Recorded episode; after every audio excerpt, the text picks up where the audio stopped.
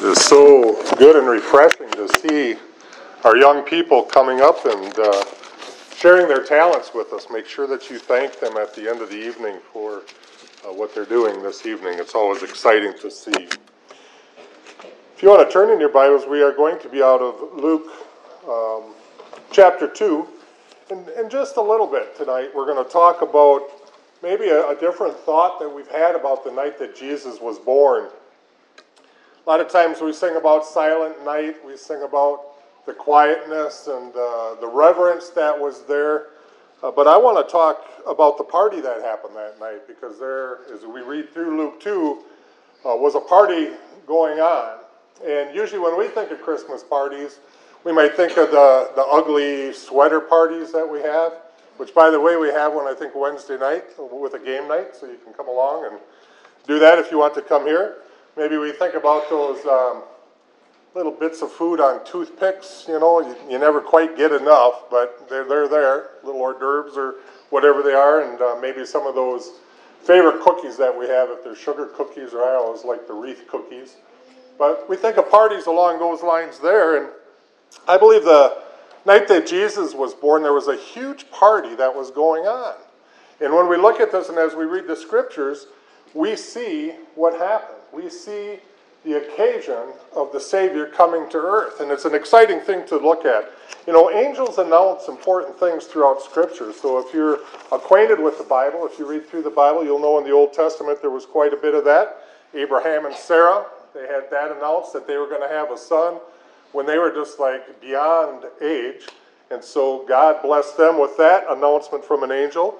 Joshua 5 and 6, the battle plan for conquering Jericho. Angels came and announced that. Um, Gideon, when he was going to go to war, the angels came down and announced that to him and encouraged him in that battle. We see that um, the birth of Samson was also announced by angels. We see that the whole book of Zechariah, that's basically uh, one announcement after another from one angel to another angel to another to Israel about things that were happening. So as we look at angels, we see that there are important things that happen. John the Baptist was announced, and the birth of Jesus, of course, was also announced, and then the resurrection. After the death, burial, the resurrection was announced by angels. So we know that when angels were around, that exciting things were happening, and they were foretelling uh, of what God had to uh, do and accomplish through his son Jesus, as we look at this one here. So they came and they said there's going to be great news or good news of great joy to this world.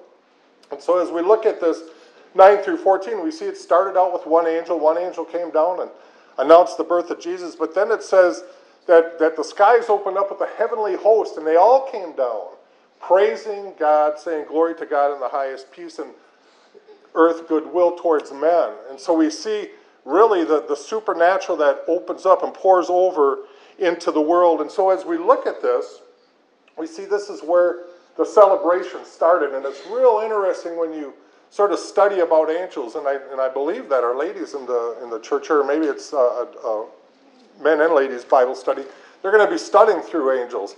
And it's interesting as you look at them because Peter tells us in 1 Peter 1 that the angels long to know what we know. Can you imagine that? That the angels long to know what we know? And I was just listening uh, not too long ago to uh, Pastor Pritchard, and he was, he was uh, giving a little message on this, and he says, You know, that there is no saved angels. Angels were elect.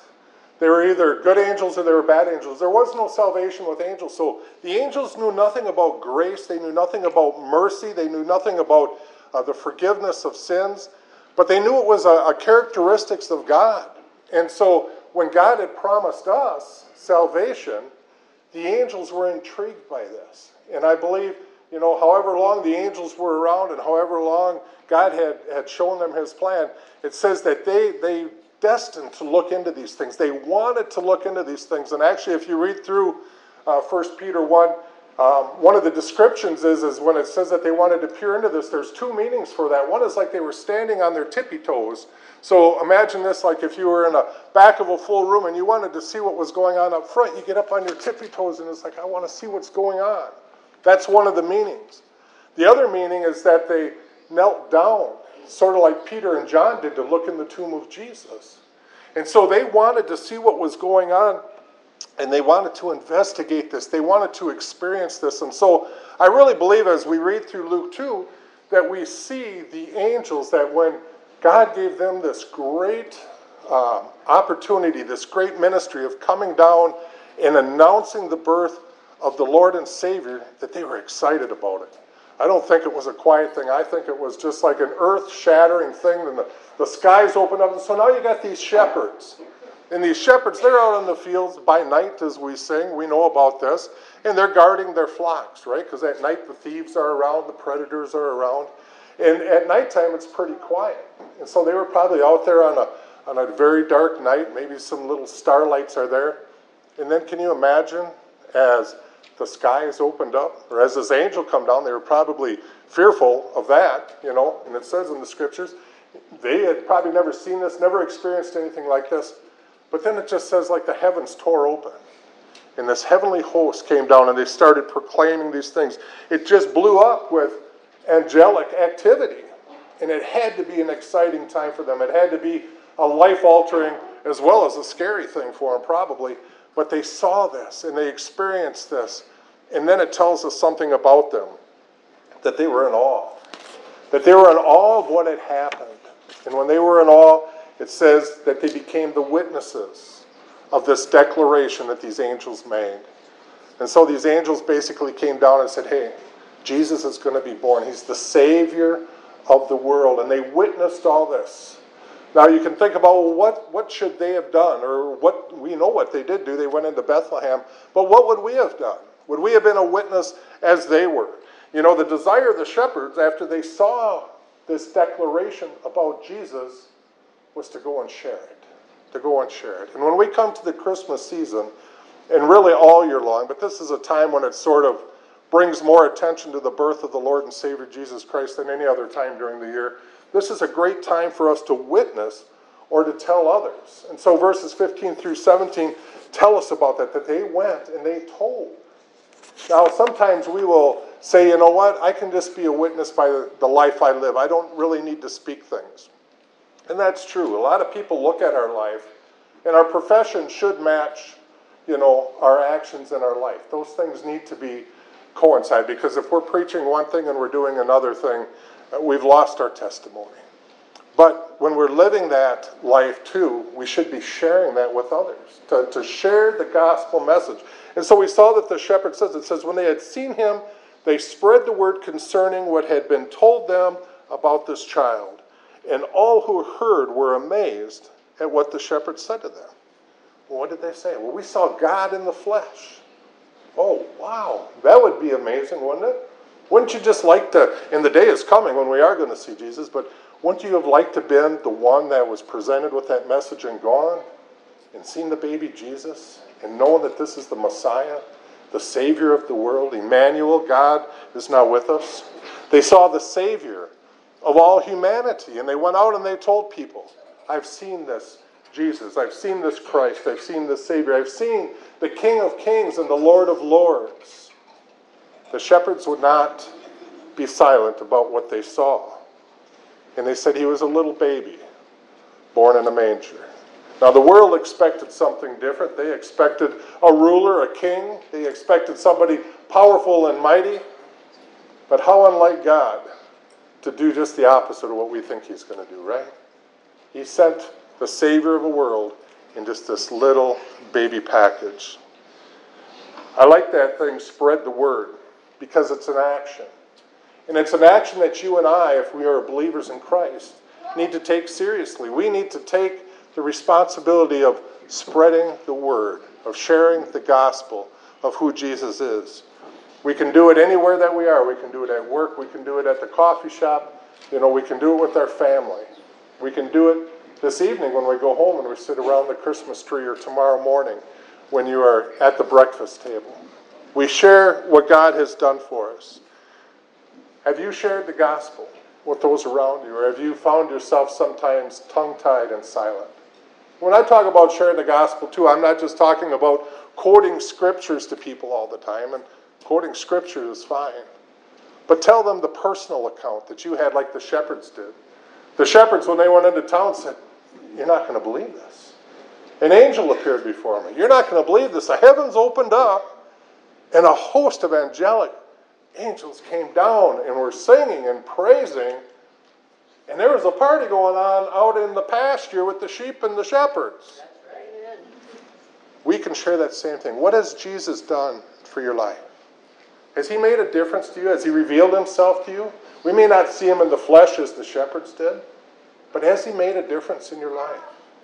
Have you told others about that difference? That's the testimony that we bring forth. It's not just the quoting of scriptures, but it's the changed life that Jesus came to do for us. Has your life been changed by the Savior, Jesus Christ? The shepherds spread the word about Jesus, and they were faithful to their calling, and they were faithful witnesses about his birth. And we can be the same, and we need to be the same. So, can you do that? Be a witness during this season. It's a tragedy when God's people aren't focused upon Him. I saw this little clip that, that said, um, you know, we always say we should put Christ back in Christmas. And the other person said, I think we should put Christ back in Christians. We need to start living for Him. We need to start applying His word to our life and trusting in Him. He came, it says, to save the world. Today, remember that, that Jesus came to save you. If you don't know Him as your personal Savior, the Bible says believe. Maybe you've gone down some, some trails and, and you keep hitting, you know, roadblock after roadblock or problem after problem. You've tried everything to, to fix what's wrong in your life and, and, and you're at your wits' end. Jesus says, I am the way, I am the truth, I am the life. No one comes to the Father but by me. Jesus came and he revealed himself to us. God sent his one and only Son that we shouldn't linger, that we shouldn't perish, that we shouldn't live a life of, of defeat, but that in him we can have victory. In him we can have true peace. Today, maybe as the shepherds, we need a healthy fear of God too. Sometimes we live proclaiming things of God, but not living things of God. Jesus says, I have came to change you. Behold, old things have passed away. Behold, all things become new. He tells us that faith is the substance of things hoped for, the evidence of things not seen in our life. Do you have faith in Jesus? May today we commit ourselves to be witnesses to Him, not just through the Christmas season, but each and every time we get opportunity all year long, every day. Do you know what Jesus has done for me? People want to hear. People are looking for the answer. You know, they do some polls every now and then through Barna, and one of them is, is that people consider themselves very spiritual and they're looking. They're looking for answers. Well, guess what? If you know Christ is your Savior, you have the answer. It's found in Christ, and it's found in His Word. Be a witness as the shepherds. Be a part of that party, not just tonight, but every day. Every day we should wake up celebrating. Thank you, Jesus, for the day that you've given me. Thank you for the opportunity of people that I've shared. We should be these farmers casting seeds of the Word of God and saying, Thank you, God, for the harvest before it's ever come. Because we have faith that His Word will not return void to us. So, can you join me in proclaiming that I will be a witness as we come into this new year? Amen? Let's pray. Father, again, we thank you, Lord, for your word, and we thank you for this wonderful account through Luke 2. Lord, open our eyes, Lord, to the things that, that we need in our life. Lord, that we would be Christians, Christ followers, that our eyes would be upon you. And Lord, help our eyes to be open to the needs that are around us, to the opportunities that are around us, to the blessings that we can be to others because you have been such a blessing to us. Lord, you will give us the words to say, and you will give us the opportunities. Help us to trust in you. And we ask these things now in Jesus' name. Amen.